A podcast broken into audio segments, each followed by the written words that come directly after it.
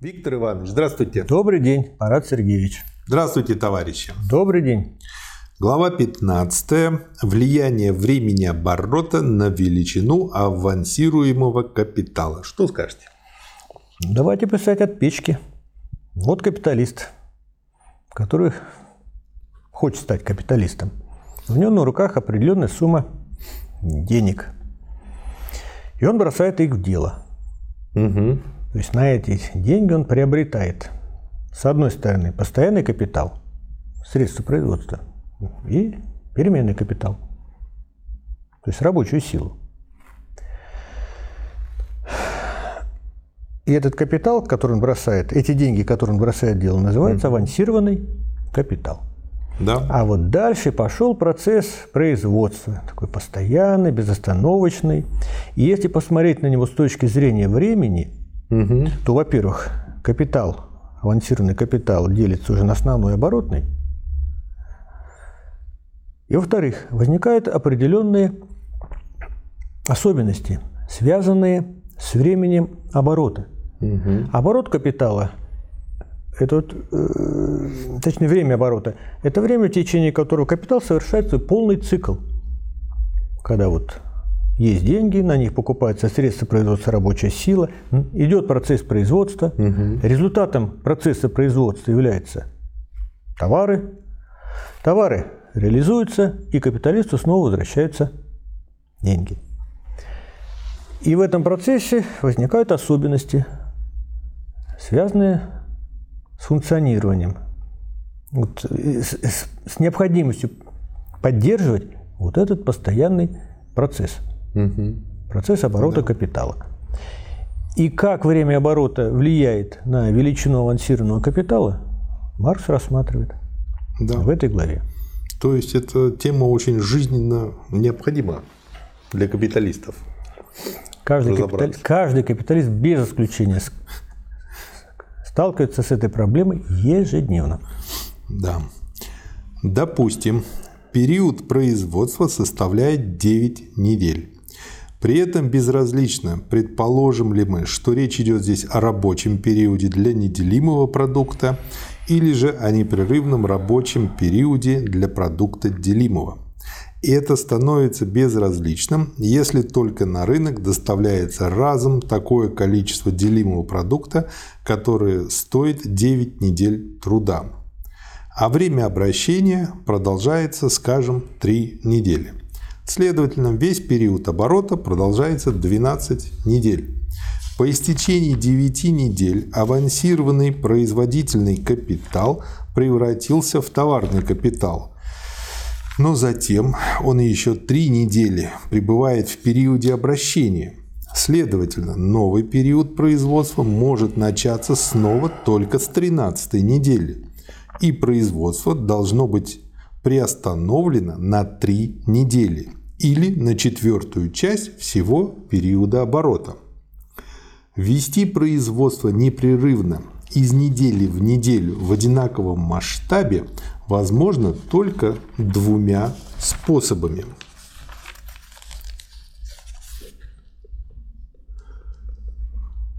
Первый способ. Непрерывность производства в течение времени обращения производительного капитала, превращенного в товарный капитал, непрерывное продолжение его из недели в неделю может быть достигнуто, если для этого нет особого оборотного капитала, только путем уменьшения масштаба производства, путем сокращения оборотной составной части функционирующего производительного капитала. Ну, то есть, как я понимаю, поскольку у меня, допустим, там 4 работника, но получается, что они потом 2 недели бездельничают, то я могу одного уволить, чтобы работало 3, Да. и для меня будет по времени то же самое, а платить все-таки надо поменьше. Да. Или двух уволить, Ну да, там оставить двух. Или трех. как справляются. Как я умею эксплуатировать, да. Второй способ.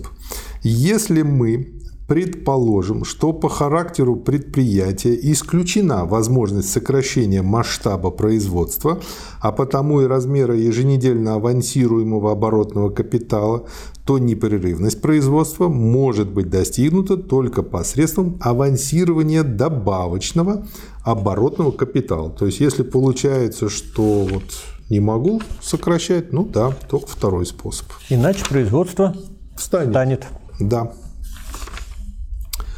Далее.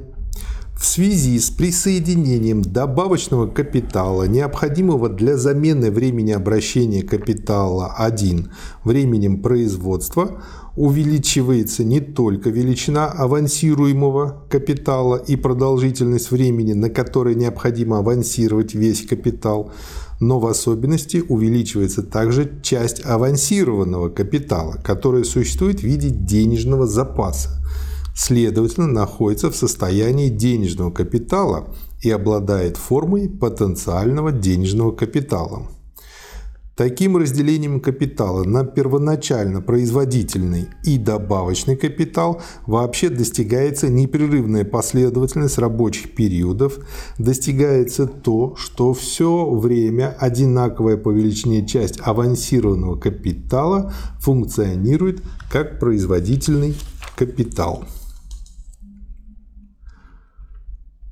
Пока одна часть промышленного капитала находится в периоде производства, другая часть постоянно должна находиться в периоде обращения.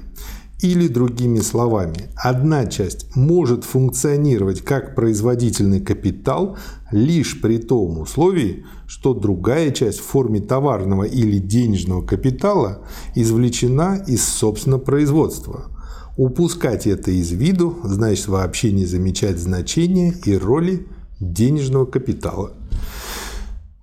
Ну а дальше он, как я понимаю, рассматривает все возможные варианты. Не все, а три основных. Ну, из которых складываются все другие, я так понимаю. Да. Да? А Можете их перечислить сейчас. То есть у нас, еще раз напомню слушателям, что э, время оборота складывается угу. из двух составных частей. Первое – это время рабочий период, да. время производства, и время обращения. Да. Соответственно, возможны три варианта. Первый вариант, когда время производства равно времени обращения. Это такой, в общем, идеальный, да? В каком-то смысле. Но он теоретически возможен? Возможен. Возможен. И на практике возможен. Хотя это совпадение крайне редкое. Да. Как правило, жизнь многообразнее, и, скорее всего, будут два варианта других. Первый, когда скажем, э, рабочее время обращения больше рабочего периода. И третий вариант, когда наоборот. Наоборот. Наоборот, да. да. Марс вот эти три э, варианта рассматривает. Да. И начинает он вот с такого, которое реже всего случается, когда рабочий ну, период... Он проще, видимо, для да, пояснения. Равен периоду идеи. обращения. Да. да. Хотя этот случай в действительности встречается лишь как редкое исключение, он должен послужить исходным пунктом исследования, потому что отношения представляются здесь в наиболее простом и в наиболее наглядном виде. Два капитала. Капитал 1, который авансируется на первый рабочий период, и добавочный капитал, второй, функционирующий в продолжении периода обращения капитала 1, сменяют друг друга в своих движениях, не перекрещиваясь между собой. Поэтому, за исключением первого периода, каждый из обоих капиталов авансируется только на свой собственный период оборота. Мы рассматриваем капитал 1 и капитал 2 как два совершенно независимых друг от друга капитала. В своих движениях они совершенно самостоятельны. Эти движения дополняют одно другое только потому, что рабочие периоды и периоды обращения этих капиталов непосредственно сменяют друг друга. Их можно рассматривать как два совершенно независимых капитала, принадлежащих разным капиталистам. Тоже как бы интересный взгляд. Что добавить? Ну, давайте еще разок посмотрим на этот первый вариант. Он как бы исходный, э, самый простой, и от него будем плясать. Угу. Попытаемся посмотреть глазами капиталиста. Вот во-первых, что такое капитал 1 и капитал 2? Это не разные капиталы, скажем, которые один там лежит, другой здесь. Это капиталы одного и того же капиталиста, которые выполняют разную функци... одинаковую функциональную, функциональную роль в процессе оборота капитала. Угу. И, значит, э, возьмем пример Маркса.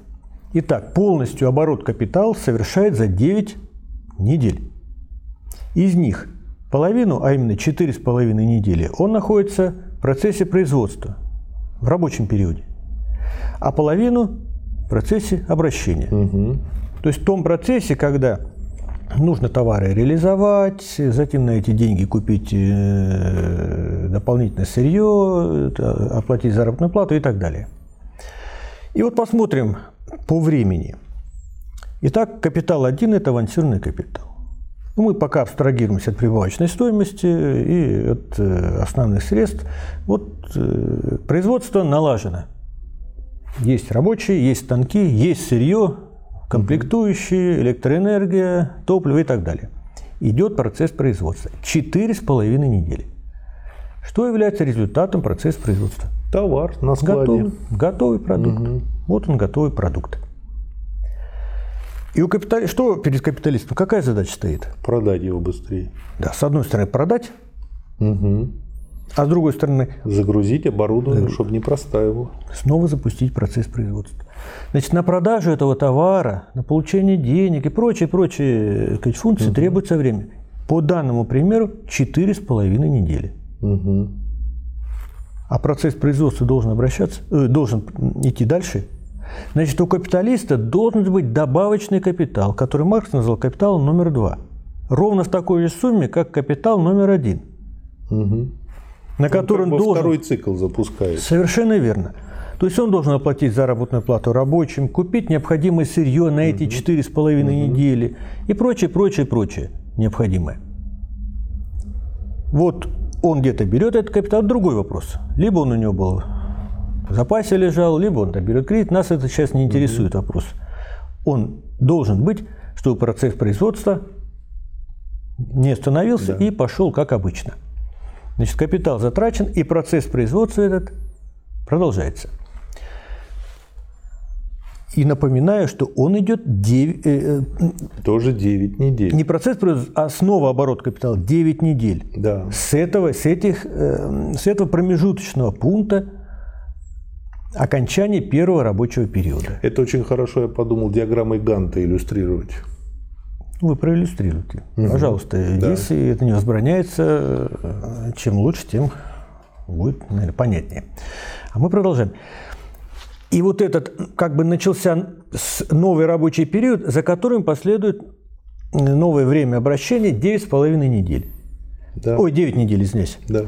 А что происходит через 4,5 недели? От начала первого Вернулись деньги из обращения по первому. Проданы товары. Да. Вернулись деньги. А по второму готовый товар. То есть через 4,5 недели... Через вторые 4,5. Вторые, совершенно угу. верно.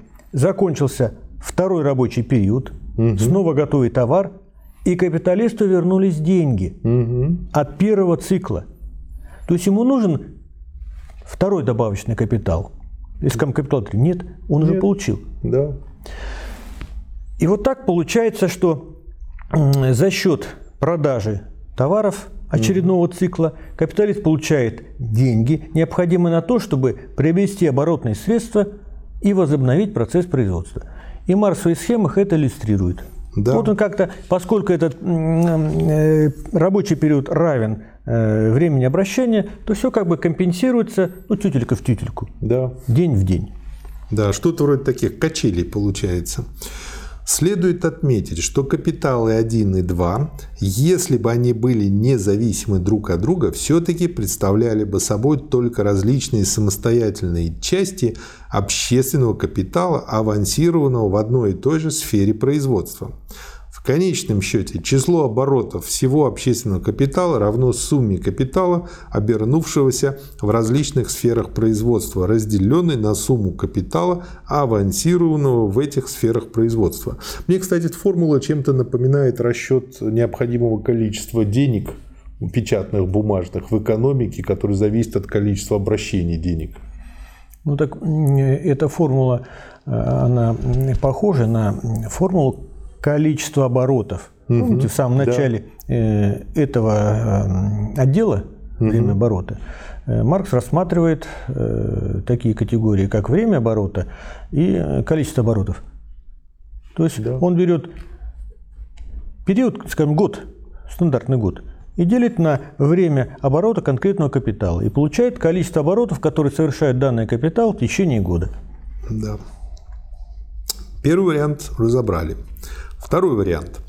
Рабочий период больше периода обращения – Вместо того, чтобы по очереди сменять друг друга, рабочие периоды и периоды оборота капиталов 1 и 2 перекрещиваются между собой. В то же время здесь происходит высвобождение капитала, чего не было в ранее рассмотренном случае. Но от этого нисколько не изменяется то, что теперь, как и ранее, во-первых, Число рабочих периодов всего авансированного капитала равно сумме стоимости годового продукта обеих авансированных частей капитала, разделенной на весь авансированный капитал. И второе. Число оборотов всего капитала равно сумме итогов оборотов обоих, разделенной на сумму обоих авансированных капиталов. При этом мы и здесь должны рассматривать обе части капитала таким образом, как будто бы совершаемые ими обороты вполне независимо друг от друга. Что скажете? Ну, давайте еще раз порассуждаем. Скажем, оборот капитала 9 недель. Возьмем тот же пример. Да. При этом рабочий период Допустим, 6 недель. 6 недель. Да. А время обращения 3 недели. Да. То есть прошло 6 недель. Угу. 100% капиталисту нужен добавочный капитал, как угу. и в первом случае. Потому что э, товар произведен, ну, нужно 3 недели на то, чтобы реализовать, получить деньги, снова купить да. необходимые оборотные средства и так далее. Добавочный капитал вложен, начался новый второй цикл угу. оборота и новый рабочий период. И пока он идет, то есть он еще второй не закончился. Он будет, он будет идти 6 недель, а через 3 недели у нас уже денежки Уже появились. деньги, совершенно верно. Потом мы можем опять пустить в дело. А вот вопрос капиталисту, а у него на три недели уже все закуплено. Вот, вот это как раз вот этот вот избыток, о котором Совершенно мы говорим. Первый важный вывод угу. у капиталиста появляется временный избыток, то есть на эти три недели угу. появляется денежный капитал который можно вложить либо в другое дело, либо есть На особые организации, банки, да. которые вре- аккумулируют временно свободные средства, денеж... э, временно денежные свободные средства капиталистов, представляют кредит. Но это вопрос уже э, у нас третьего тома. Да. Он сюда э, не относится.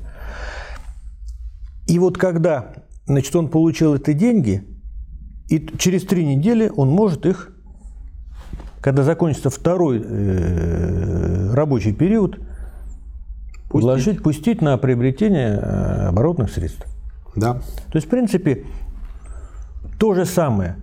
Только отличие в том, что здесь у нас на какое-то время денежка да. появляется. Здесь, поскольку не совпадение по времени рабочего периода и времени обращения, появляется относительный избыток денежных средств у капиталиста. Да.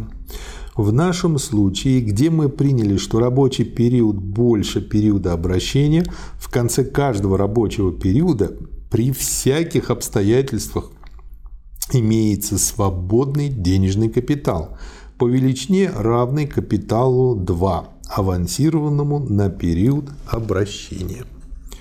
Ну и третий вариант. Рабочий период меньше периода обращения – какой пример предложите? Так, тот же самый 9 недель у нас э, оборот капитала. Угу. Рабочий период 3 недели. А время обращения, когда нужно реализовать товар, 6 угу. недель. Угу. Значит, прошло 3 недели.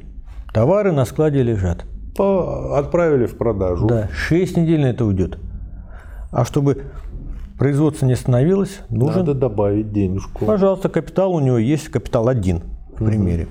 Добавил. Но через три недели что, опять готовый продукт? А денег-то от еще от первого цикла, а от первого завершения первого цикла нету. Я Значит, что нужен? Интермедиу, мой вагон пустой, про два девятых вагона. Да, опять надо добавлять. Вот капитал уже будет третий. Ну, это, знаете, третий добавочный. Эта ситуация мне добавочный. сейчас напоминает нашу затоваренность эм, книгами, ну вот нашего микросклада. И, то есть, это, по сути дела, ситуация, когда э, вот характеризуется она фразой затоваренность склада. Надо побыстрее не совсем, продавать. Если, не совсем, если товар очень нужен, ходовой, его, может быть, сходу покупают, просто длительность времени обращения, может, вести нужно за океан, угу. или мало ли чего, каких проблем. Здесь да. пока мы частности не берем, их вариантов может быть очень и очень много, э, пока общую идею. Хорошо. То есть в данном случае необходим новый дополнительный капитал, чтобы обеспечить непрерывность да. и производственного процесса, и, соответственно, всего оборота капитала. Да. Регулярная и полная смена одного капитала другим исключает в этом случае всякое высвобождение капитала. Когда время обращения не представляет собой простого кратного по отношению к рабочему периоду, в конце рабочего периода происходит высвобождение капитала. Причем этот высвобождающийся капитал равен той части капитала, которая должна заполнить время превышения периода обращения над рабочим периодом или над кратным рабочих периодов. Природа предмета, который мы исследуем в этом отделе, то есть оборот оборотной части производительного капитала, определяется существом самой этой части капитала. Оборотный капитал, примененный в одном рабочем периоде, не может быть применен в новом рабочем периоде, пока он не закончит своего оборота – не превратиться в товарный капитал, а из него в денежный капитал, а из этого последнего опять в производительный капитал.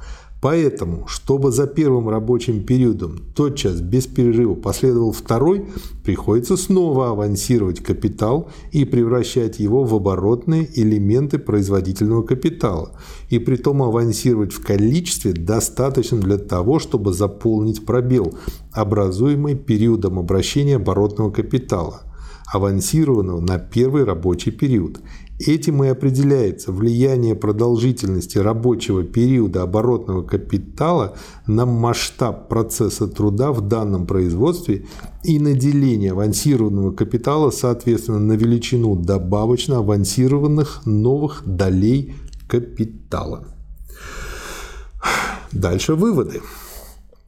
Из предыдущего исследования вытекает А различные доли, на которые должен быть разделен капитал так, чтобы одна его часть постоянно могла находиться в рабочем периоде, в то время как другие части находятся в периоде обращения, эти доли сменяют одна другую, как различные самостоятельные индивидуальные капиталы в двух случаях.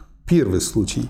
Если рабочий период равен периоду обращения, следовательно, если период оборота распадается на две равные части. Второе. Если период обращения продолжительнее рабочего периода, но вместе с тем составляет простое кратное рабочего периода, так что один период обращения равен n рабочих периодов, где n должно быть целым числом. В этих случаях ни одна часть последовательно авансируемого капитала не высвобождается. А, я вот чисто математически, чтобы людям было проще понять, а, могу пояснить второй пункт, почему, в общем-то, эквивалентен по сути первому, поскольку он а, через n количество рабочих периодов просто образует цикл. Да, и, и начинает возмещаться уже за счет денег, полученных от реализации товаров. Да, да. Просто, грубо говоря, когда эти э, время обращения и рабочий период равны, это как можно назвать вырожденный цикл, когда самый простой. А тут вот он с, с периодом n. Вот и все. Поэтому это так. Но, как Маркс уже отмечал, это крайне редко встречающееся явление. Да. Как бы, но его теоретически... И надо... кратное тоже редко. Да. Как правило, не совпадение. Да. По ну, массе причин. А А потому что э, именно потому кратное встречается редко, потому что он по своей сути э, равно равенству, да. по большому счету. В. Напротив, во всех случаях, когда первое, период обращения больше рабочего периода и не составляет простого кратного его, и второе, когда рабочий период больше периода обращения, в этих случаях в конце каждого рабочего периода, начиная со второго оборота, постоянно и периодически высвобождается некоторая часть всего оборотного капитала. А именно, если рабочий период больше периода обращения, то этот высвободившийся капитал равен части всего капитала, авансированного на период обращения. А если период обращения больше рабочего периода, то этот капитал равен части капитала, заполняющей время превышения периода обращения над рабочим периодом или над кратным рабочих периодов. Ну и, наконец, С. Из этого следует, что для всего общественного капитала, рассматриваемого с точки зрения его оборотной части, высвобождение капитала должно составлять правило, а простое чередование частей капитала, последовательно функционирующих в процессе производства, исключение. Ибо равенство рабочего периода и периода обращения или равенство периода обращения с простым кратным рабочего периода – это правильная пропорциональность двух составных частей периода оборота, не имеет ничего общего с существом дела и потому в общем и целом может иметь место лишь в виде исключения.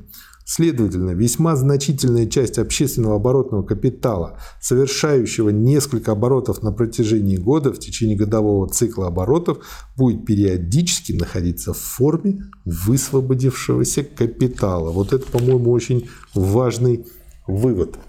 Здесь, на самом деле, если посмотреть на нашу жизнь капиталистов, угу. сейчас, во-первых, денежные средства все находятся на счетах банках. Да. Потому что наличными денежными средствами никто не рассчитывается, там ограничения, можем это исключить из теоретического рассмотрения. И движение идет в двух направлениях. Первое – поступление денежных средств на расчетный счет капиталиста или его предприятия. Прежде всего от контрагентов, да, которые mm-hmm. платят за поставленные товары. И второе – расходование этих средств. И вот эти колебания идут, э, которые характеризуются словом, э, фразой «то густо, то пусто». Вот нужно платить зарплату. Угу. Вот по трудовому кодексу как минимум два, э, два раза в месяц. А вместе с зарплатой надо делать отчисления в фонды. Так? Вот денежные средства проседают. Да? Не... Нужно закупить сырье. Опять уменьшаются. Угу.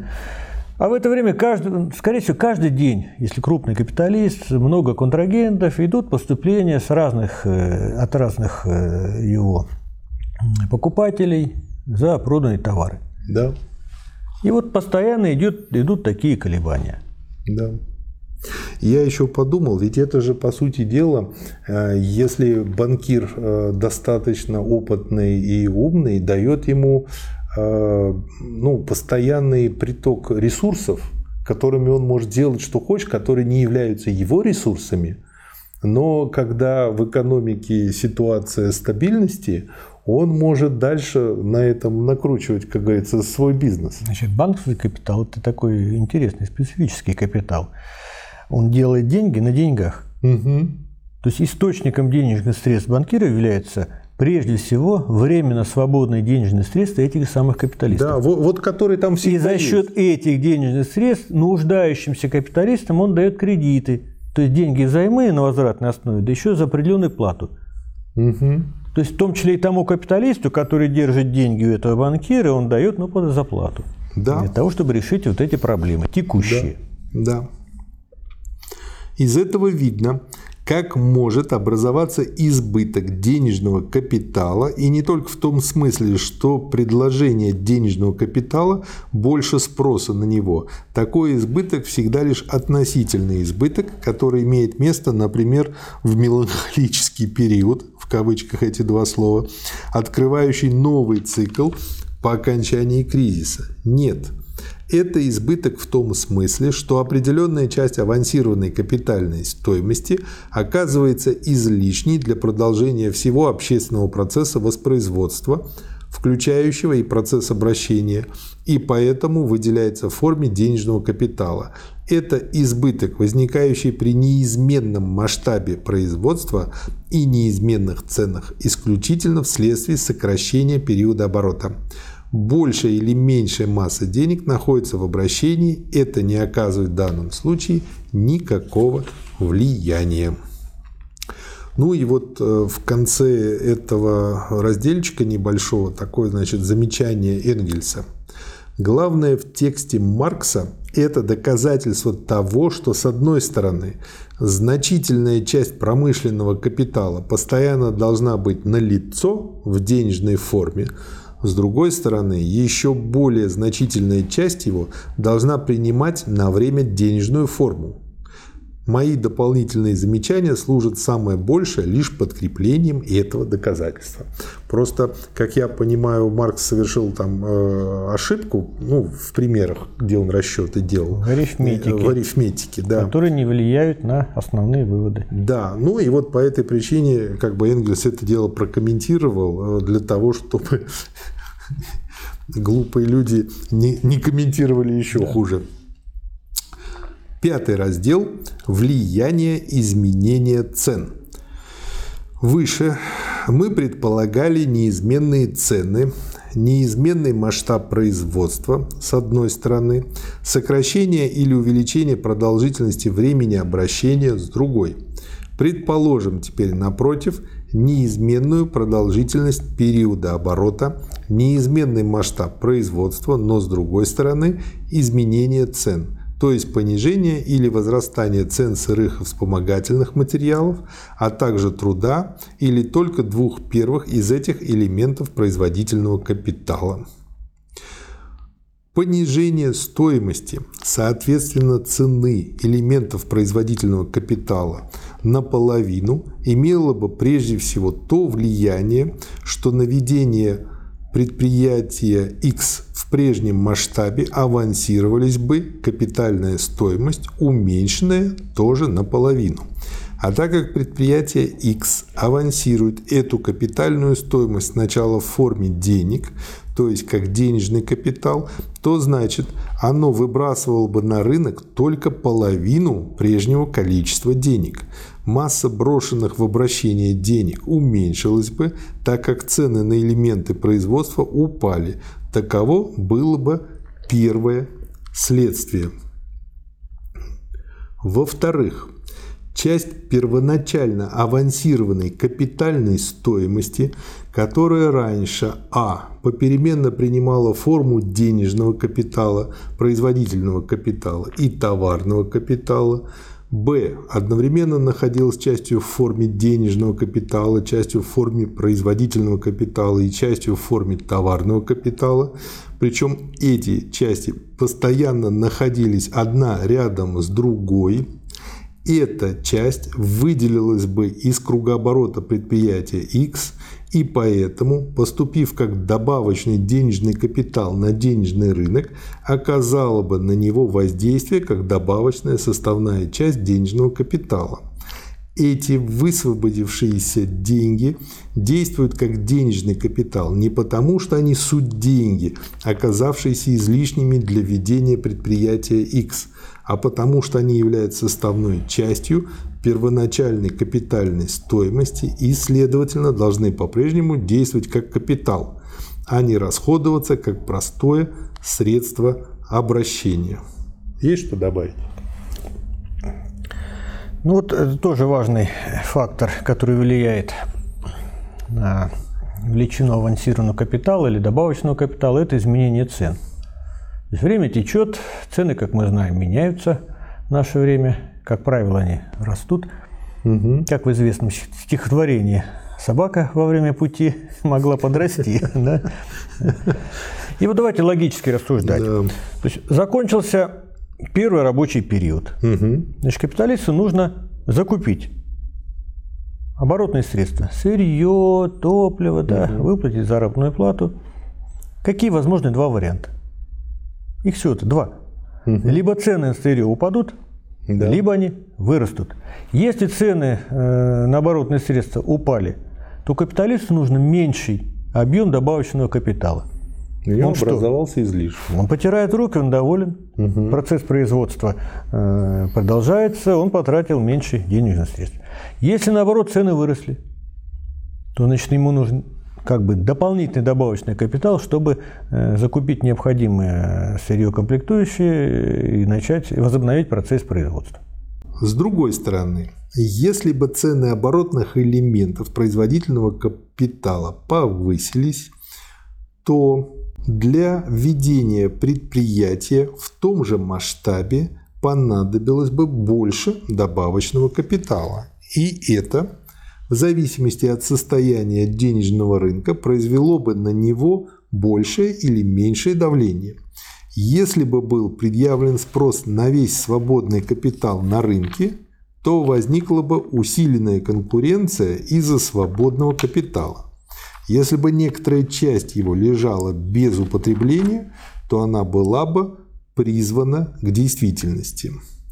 Далее. Однако возможен и третий случай. При данном масштабе производства, при неизменной скорости оборота и неизменных ценах элементов оборотного производительного капитала цена продуктов предприятия X может понизиться или повыситься. Если цена товаров, поставляемых на рынок предприятием X, понижается, то цена его товарного капитала, который она постоянно бросала в обращение, падает. Следовательно, часть стоимости авансированного капитала не возвращается. Это как бы страшный день, страшный сон Конечно. капиталиста из процесса обращения. Она пропадает в этом процессе в скобках, заключающаяся в товарном капитале прибавочная стоимость здесь не принимается во внимание. Но так как стоимость, а соответственно и цена элементов производства остается прежняя, то возвратившихся денег хватит лишь на то, чтобы возместить часть капитала, постоянно занятого в процессе производства. Следовательно, для продолжения производства в прежнем масштабе пришлось бы затратить еще добавочного денежного капитала. Наоборот, если цена продуктов предприятия X повысится, то повысится и цена товарного капитала. Часть его цены приходит не из процесса производства, не была авансирована на него, а притекает из процесса обращения. Однако возмещение элементов производства требуется только часть. Следовательно, какая-то дополнительная часть высвобождается. И капиталист потирает руки. Да. И далее он рассматривает некоторые случаи, как я понимаю. Первый случай – неизменный масштаб производства, неизменные цены элементов производства и продуктов, изменения в периоде обращения, а следовательно и в периоде оборота.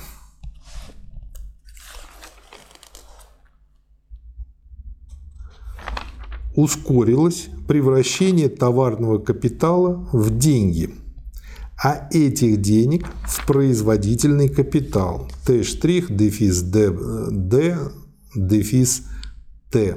Следовательно, ускорилось также и обращение денег, участвующих в этом процессе. Они извлечены из него, потому что они более не требуются для оборота капитала X. Мы предполагали, что сокращение времени обращения для предприятия капиталиста X происходит потому, что X быстрее продает свои товары или скорее получает за них деньги. Соответственно, при кредите, потому что сокращается срок платежа. Следовательно, это сокращение времени обращения вытекает из сокращения времени продажи товара, из сокращения времени превращения товарного капитала в денежный капитал, из Т' дефис Д, из первой фазы процесса обращения. оно может вытекать и из второй фазы, из D дефис T, следовательно, из одновременного изменения как рабочего периода, так и времени обращения капитала Y, Z и так далее, которые доставляют капиталисту X производственные элементы его оборотного капитала. Если наоборот время обращения, а потому и период оборота удлиняется, то необходимо авансирование добавочного капитала из кармана самого капиталиста, если у него есть такой добавочный капитал. Но в таком случае этот капитал в той или иной форме будет применен уже как часть капитала – находящегося на денежном рынке. Чтобы получить его в распоряжение, его надо высвободить из старой формы. Например, продать акции, истребовать вклады.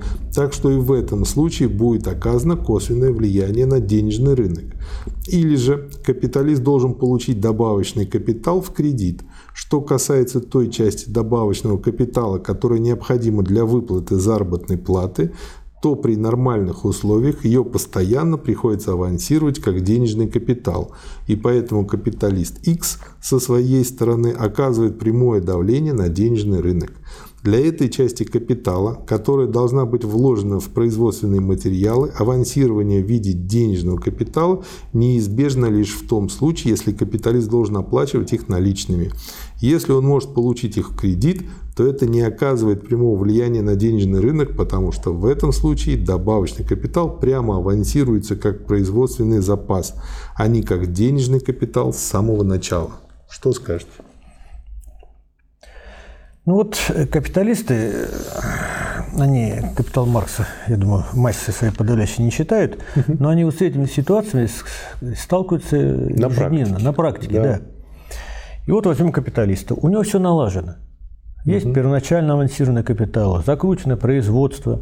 Он знает, что через какое-то время ему нужен добавочный капитал, чтобы возобновить производство, пока будут реализованы товары. И вдруг случилось такое, что время обращения, то есть тот процесс, когда идет реализация товаров, там угу. деньги возвращаются, уменьшился. Да. Он просто получил раньше э, большую сумму денег. Да. Вот. Он может ее оперировать. Распорядиться либо меньше, по своему усмотрению. Либо, скажем, затратить меньше на добавочный капитал, либо еще куда-то и так далее. mm То есть это ему на руку, э, он очень доволен. А если время обращения увеличивается – но все, он попадает в тяжелую ситуацию. Ему нужно новый дополнительный капитал, чтобы не остановилось производство. Угу. И вот с этой ситуацией чаще всего складываются российские капиталисты, особенно в периоды кризисов любого типа. Да. И вот и Маркс пишет, либо ты где-то имеешь заначку, либо тебе придется обращаться за кредитом и так далее. Да. Вот я вспоминаю ситуацию э, начала 90-х годов, как так называемые перестройщики в МИГ в одночасье уничтожили большую экономику. Ну, вот я в Новгороде общался так, с директорами предприятий, частности военно-промышленного комплекса. Угу. Вот налаженное производство. То есть государственный заказ, это считается же надежный заказ, угу. под который предприятия брали кредиты. На эти кредиты покупали, приобретали оборотные средства средства необходимые, рассчитывали выплачивать заработную плату. И потом, э, скажем, военную продукцию сдавали государству и получали деньги. Да. Ну, там что случалось? Там то, что случалось, Маркс не писал, да? Им просто обрубали оплату по государственному заказу. То есть в МИГ предприятия, огромные сказать, предприятия с тысячными э, коллективами были поставлены на колени. Потому что зарплату не выплатить, и все. Банку кредит не закрыть, ничего. Но да. это уже еще как бы дополнительный фактор да. или ситуация.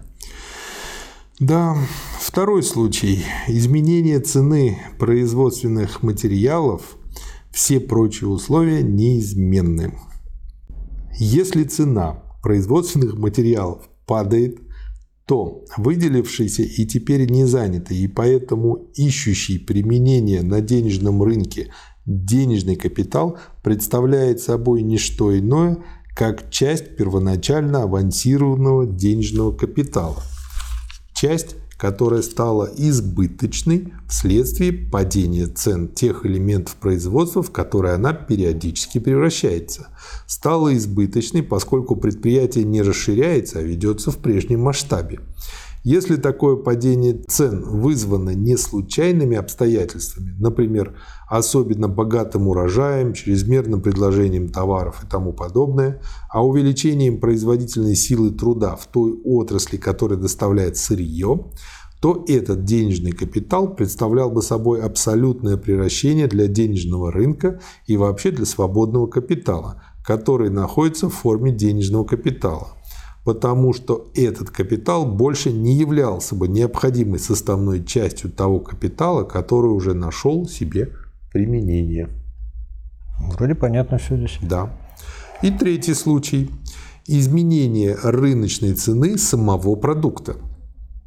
В этом случае при падении цены продукта часть капитала оказывается потерянной для капиталиста X и потому должна быть возмещена новым авансированием денежного капитала. Если наоборот цена продукта повышается, то из сферы обращения капиталистам X присваивается часть капитала, которая не была им авансирована.